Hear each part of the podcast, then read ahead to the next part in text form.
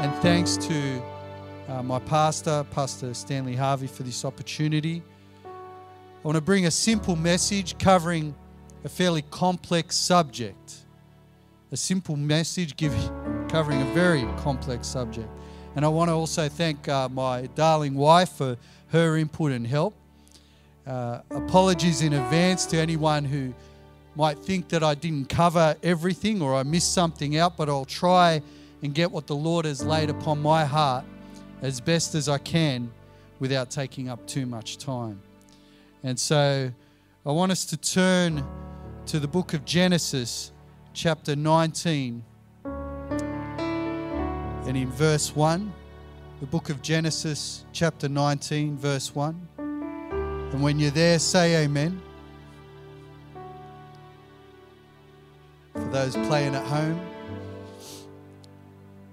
And there came two angels to Sodom at even, that's evening.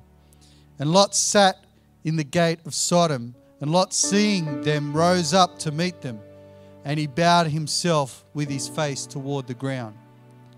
And he said, Behold now, my lords, turn in, I pray you, into your servant's house, and tarry all night, and wash your feet, and ye shall rise up early and go on your ways.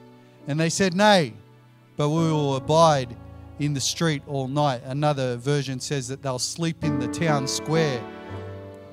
But Lot pressed upon them greatly, and they turned in unto him and entered into his house.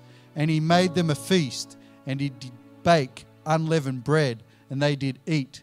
But before they lay down, the men of the city, even the men of Sodom, compassed the house around, both old and young all the people from every quarter. And they called unto Lot and said unto him, Where are the men which came in to thee this night? Bring them out unto us that we may know them. And they don't mean just have a chit chat and find out where they're from. And Lot went out at the door unto them and shut the door after him and said, I pray you, brethren, do not so wickedly. Behold, now I have two daughters which have not known man. Let me, I pray you, bring them out unto you, and you do to them as is good in your own eyes. Only unto these men do nothing, for therefore, for therefore came they under the shadow of my roof. And they said, This is the, the men of Sodom, stand back. And they said again, this one fellow came in to sojourn, and he will needs be our judge. Now we will deal worse with thee than with them. And they pressed sore upon the man, even Lot, and came near to break the door. But the men put forth their hand, these are the angels, and pulled Lot into the house to them and shut to the door. And they smote the men that were at the door of the house with blindness both small and great, so that they wearied themselves to find the door. Hallelujah. The title of my message this morning is Lot had a limit. Lot had a limit. Let us pray. Dear Heavenly Father, Father, we thank you for your Lord this morning. We thank you, Lord, that you can speak to us wherever we are, Lord. That it doesn't matter where we have church, whether in our home, whether we're just walking, Lord, and listening to this, wherever we may be, let your presence be there. And Lord Jesus, let it be Bethel to us, Lord. Lord Jesus, I pray, Lord, that you would anoint me, that you would help me to speak this morning, tonight, Lord, wherever anyone's listening to this, and that, Lord, that you would speak into the hearts of those that are listening. That, Lord, that you would anoint me, Lord. Help me, Lord. Anoint our hearts, Lord, and open our hearts to your word that it may bear seed, Lord, that it may bear fruit in our lives, Lord. In Jesus' precious name, amen. Hallelujah. The contemporary Christian music artist Matthew West recently shared a song online that he had written primarily for his teenage daughter although he has two daughters, but one's in her teens now. And the song was a, a light-hearted song, but it had an important message behind it. And the title of the song was Modest is Hottest. Basically, the, the lyrics to the song go something, you know, covers, you know, the boys are coming round and it's all your mother's fault, basically saying that his daughter is beautiful because his wife's beautiful. He also goes on into the chorus to say, Modest is hottest. He says that modest is hottest, it's the latest fashion trend, is a little bit more Amish, a little less Kardashian. If you catch, and then he goes on to say, if I catch you doing dances on the TikTok in a crop top, so help me God, you'll be grounded till the world stops. Just kidding. No, I'm not. He also sings later in the song, No offense to Cardi B. I'm sure she's really nice and Jesus loves her, but I think that modest is hottest. He's a Christian artist singing a light-hearted song to his daughter about modesty. However, a few days later, West had to take down the video after he was attacked online for promoting modesty. And for also, he got criticized for uh, promoting his idea of what is hot. How dare Matthew West propose to his daughter what he thinks is beautiful? And people criticized him as somehow, you know, propagating, you know, some patriarchy or some other garbage. Criticism came from all sorts of quarters, notably the ex Christian singer songwriter by the, uh, Audrey Assad, who, uh, who was a Christian artist but then um, renounced her Christianity in March this year, criticized West for enforcing his idea of beauty or hotness onto a woman. I mean, fair dinkum. It doesn't matter what you say or what you do to try to appease this world. Sometimes the world will just attack you anyway because it hates what you believe and it hates who you believe in. Even a pastor, a pastor, a Christian or a supposedly Christian pastor, did a diss track, a parody of West's song, criticizing West in this track and saying something like in the song, you know, basically, be, be whoever you want to be, and blah, blah, blah.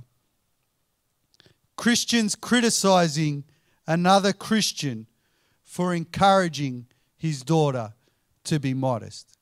This is where we've come to, people. Even though the Bible, the Word of God, literally says in 1 Timothy 2 9, in like manner also that women adorn themselves or make themselves beautiful in modest apparel. Matthew West was not giving his own standard of what is hot, he was giving the biblical standard of beauty, not man's standard at all. Not what Audrey Assad was saying, here's some man trying to mansplain what is hot or what is beautiful. But he was giving what the Bible says is the measure of beauty modesty. Modesty. It also makes me think about a passage that I was reading with my kids earlier this week. And it sort of ties into this in Mark chapter 7, and starting in verse 5. And if you can turn there, we'll read this. But we see that the Pharisees, it says, Then the Pharisees and scribes asked him, this is Jesus, Why walk not thy disciples according to the tradition of the elders? Not to the word of God, to the tradition of the elders, but eat bread with unwashen hands. He answered and said unto them, This is Jesus, Well hath Isaiah prophesied of you hypocrites, as it is written, This people honoureth me with their lips, but their heart is far from me. Howbeit in vain do they worship me, teaching for doctrines the commandments of men teaching for doctrines the commandments of men. For laying aside the commandment of God, ye hold the tradition of men as the washing of pots and cups and many other such like things you do. And he said to them, Full well ye reject the commandment of God, that ye may keep your own tradition. And then Jesus goes on to say, you know, that Moses had said to honor thy father and thy mother, and whoso curseth father or mother, let him die the death. But ye say, if a man say to his father or mother, It is Corban, that is to say, a gift, by whatsoever thou mightest be profited by me, he shall be free. So, in other words, that someone can basically pay their way out of their relationship with their mother and father if they've said they've given to God. And ye suffer him no more to do aught for his father or mother. Verse 12.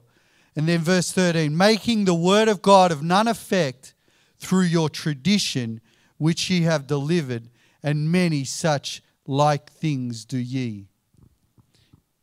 You see, they were ignoring clearly what was a commandment of God to honor your father and your mother, and yet something that wasn't a commandment of God, the washing of hands or the washing of bowls and pots and pitchers, they, they took that to be more important than the actual word of God, than the actual commandment of God.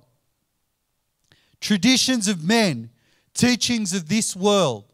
I mean, uh, I like to wash my hands before I eat. I'm, uh, I'm, I like to have clean plates to eat off and clean cups to drink out of.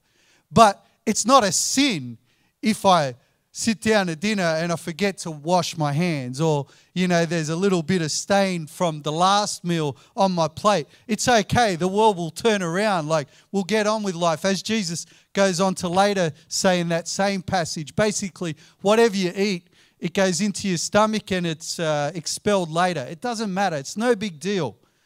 However, they were esteeming this tradition higher than the commandment of God what society teaches as acceptable, the world's version of righteousness. We see Christians and Christianity, and I mean traditional Christianity, generally moving away from biblical righteousness. And I'm not talking about non biblical standards, and we need to be careful of this ourselves that you know, we make sure that what we teach is based in Bible, that our doctrine is based in Bible. You know, we don't we shouldn't be teaching things like you need to sleep in your tie and sleep with your three-piece suit on and if you don't when Jesus comes you won't go to heaven. That's not in the Bible. Or teaching that having a beard is wrong because if having a beard is wrong then Jesus was wrong uh, Aaron was wrong. As the psalmist said, the anointing oil flowed down Aaron's beard. Or not having buttons on your clothing, or women having to wear bonnets or scarves, because the very word of God says that the long hair, her long hair, is given as a covering in 1 Corinthians.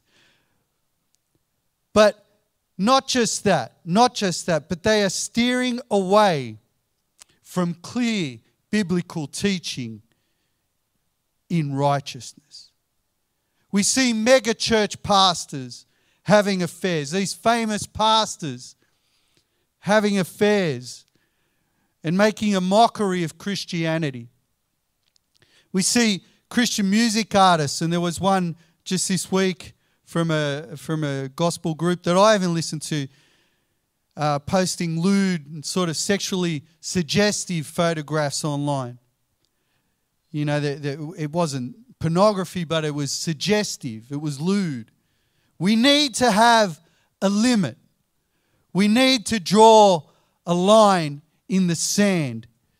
And that line needs to be based upon the Word of God. This world is shifting. It's always shifting with whatever's right and wrong. What was right last week or last year or last decade is shifting all the time. There's this race to the bottom, but it's shifting further and further away and against the righteousness of God as is taught in the Word of God. The Word of God tells us in Romans 12, verse 2 Be not conformed to this world, but be ye transformed by the renewing of your mind. Our mind needs to be renewed so that we're not tra- so that we're transformed and we're not conformed to this world. But we have progressive Christians, people calling themselves Christians, and those critical of Christianity, those that oppose the teachings of Christ, saying that we need to conform to them, to the world, that we need to conform to the world and not conform to the word. Galatians chapter 5, verse 19 says, Now the works of the flesh are evident. And I'm not going to go into them all, but just in verse 19 it says, Which are adultery, fornication, uncleanness.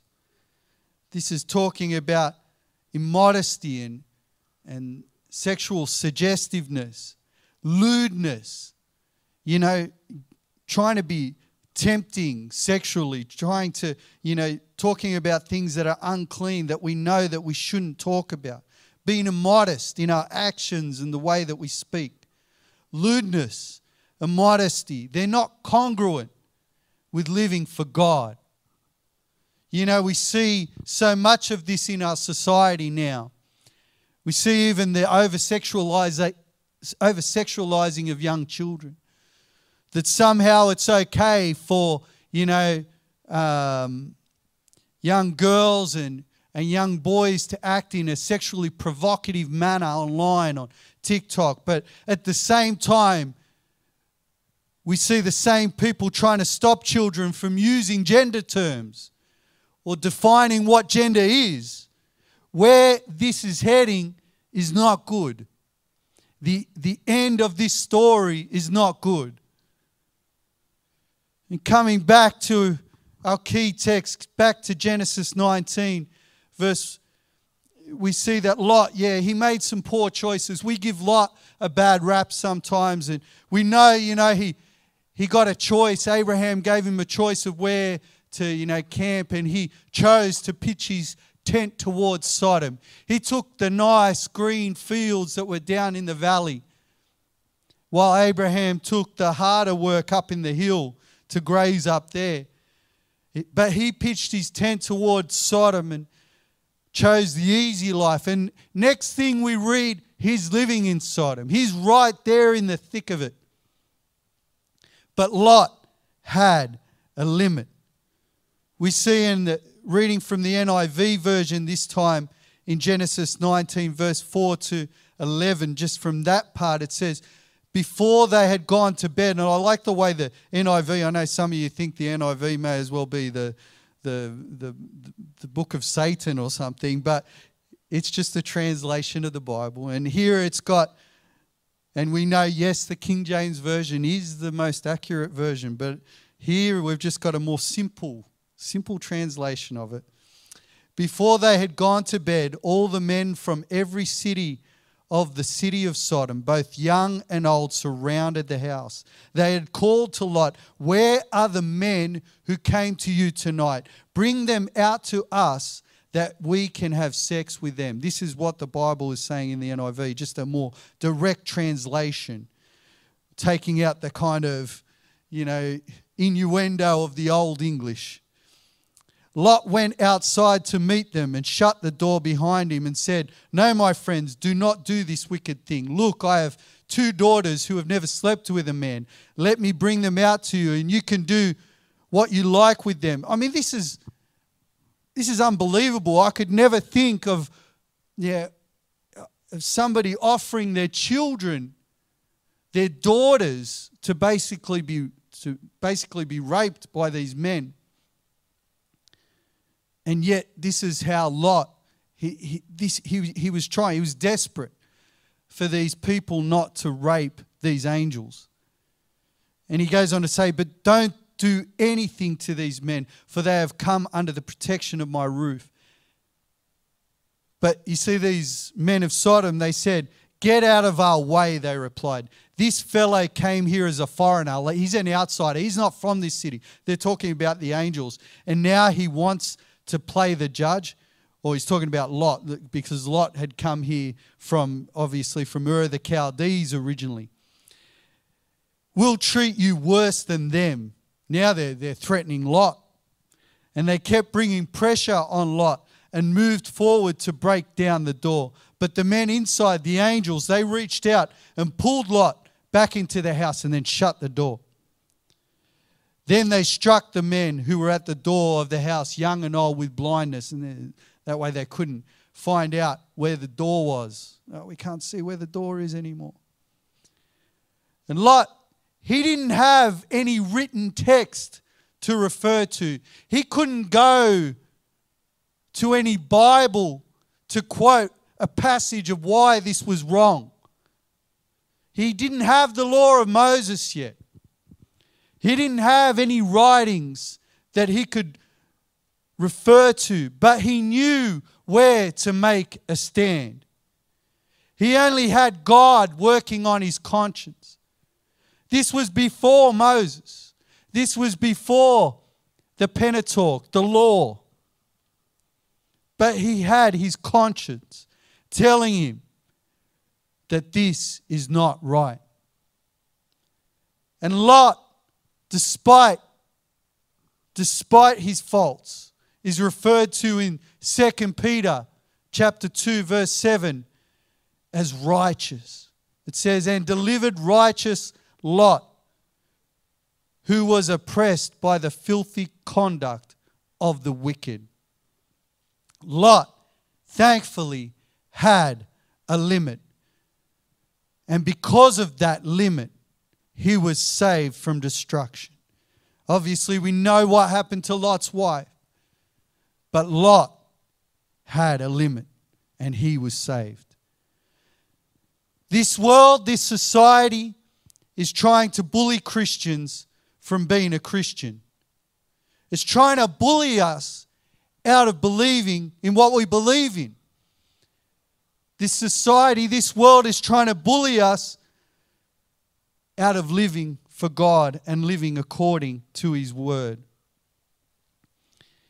I always find it interesting that it's Christians that are always targeted by Western society, by the Western world, not other beliefs. And I, am not here to rail on other religions, but you know, there's other religions whose key texts say such things as, you know, that people who are homosexual should be thrown from a building and killed, or that it's okay to beat your wife with a stick. And they don't get targeted. But someone that says what behaviors will keep you out of heaven, just keep you out of heaven according to the word of God. A heaven, mind you, that the world doesn't even believe in. They get labeled a bigot and treated worse than a murderer, a rapist, or a wife basher. We got to love. Yes, we do. And we need to be sensitive. We need to be better at loving people. We need to be. I need to be. But love is not about accepting all behavior. That's not what love is about. 1 Corinthians 13, verse 4 to 7 says that love suffers long it's patient, and is kind. Love does not envy, it's not jealous, does not parade itself, it's not showy, it's not puffed up, it doesn't have pride and ego, it does not behave rudely, does not seek its own, it's not selfish, is not provoked, thinks no evil, you know, it thinks good, does not rejoice in iniquity. Here we go. But rejoices in truth. Love rejoices in truth and is glad for the truth to advance. It bears all things, believes all things, hopes all things, and endures all things. But love is not a pass to do evil. Love does not allow evil. I love my children. I, sacrifice for them. You know, I'd like to think, you know, I would give my life for them. But do I just condone every decision that they make? Do I just let them do whatever they want? When they were young children, did I just let them put a fork in the PowerPoint or just run outside onto the road? Yeah, yeah, they'll be fine. I oh, just let them do. I love them. They should be able to just be free and do whatever they want and run right onto that road and get hit by a van. That's fine because I love them. No, that's ridiculous. We know that's ridiculous. But because I love them and I do not want them to face consequences for any bad decisions that they might make based on their feelings, I set boundaries. I, I, I, I don't agree with everything that they may do, and I pull them up when they make the wrong choice. My, my wife loves me, or at least uh, she's convinced me of that. She's at least uh, made me think that she loves me. No, I'm, my wife does love me, and, and thank God for that. I don't know how, but you know, somehow by a miracle of God, this woman, as beautiful as my wife, loves me. But she would never say to me, you know, it's just cool. It's cool. You go and have a romantic weekend away with some other girl. But, hon, it's love. We should be free. You should just allow me to do what, you know, make the choices I want to make and just allow me to be me, you know, and take this other girl out on a romantic trip away. That's ridiculous. This is not what love is about. And vice versa, I wouldn't do the same thing. You can call me patriarchal all you want, but if you love someone, there's boundaries. It's not about just doing whatever you feel is right or feel whatever you choose. Oh, I just feel this, but I feel. So many times we say feel, you know. There was this old song when I was growing up back in 1989 or somewhere from Roxette. And uh, it seems like a pretty harmless song, you know, but it was a song, yeah, one of those cheesy kind of love songs. And he used to say, Listen to your heart. Listen to your heart. But you know what? No. Your heart is evil and deceitfully wicked, the Bible says. Don't listen to your heart. Your heart's going to tell you to go the wrong way. But listen to the word of God. Amen. And there's a comparison that we can draw from, you know, having boundaries with preaching to this lost and dying world. Yes, we need to be gentle. We need to be wise. We need to be as wise as a serpent and gentle as a dove. Yes. And we shouldn't be rude or self righteous and abrupt. We need to, you know, be soft in how we present the gospel. I'm not talking about weak, I'm just talking about we need gentleness. Gentleness is a, a fruit of the Spirit. And yes, we need to be that. We need to be gentle. We need to be wise. But eventually, there is a reckoning. There is a reckoning where someone is going to be saved, if someone is going to walk with God, if they are going to be born again, that hard decisions need to be made. Hard decisions need to be made. There has to come a time where someone has to say, I'm not going to do that anymore. I'm not going to smoke that anymore. I'm not going to watch that anymore. I'm not going to listen to that anymore. I'm not going to go there anymore. I'm not going to talk like that anymore. I'm not going to think like that anymore. I'm not going to live like that anymore. I'm going to make a stand. I'm going to draw the line. I'm going to have a limit because I choose to live for Him. There needs to be a line in the sand. Lot had a limit. Do you have a limit? Have you had enough of what this world is offering? Are you going to make a stand and draw that line where salvation is on one side and destruction is on the other. Lot had a limit, and because he had a limit, he was saved. You need to draw the line. You need to have a limit, or you will face destruction. If you want to be saved, you need to have a limit. And that line shouldn't be determined by what society says. As much as we need to live peacefully and peaceably in society, as much as possible.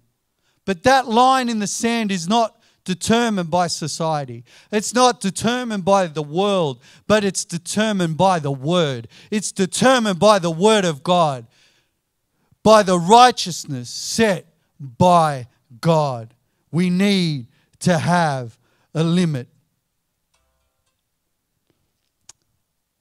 Proverbs 25, verse 28 says, He that hath no rule over his own spirit is like a city that is broken down and without walls.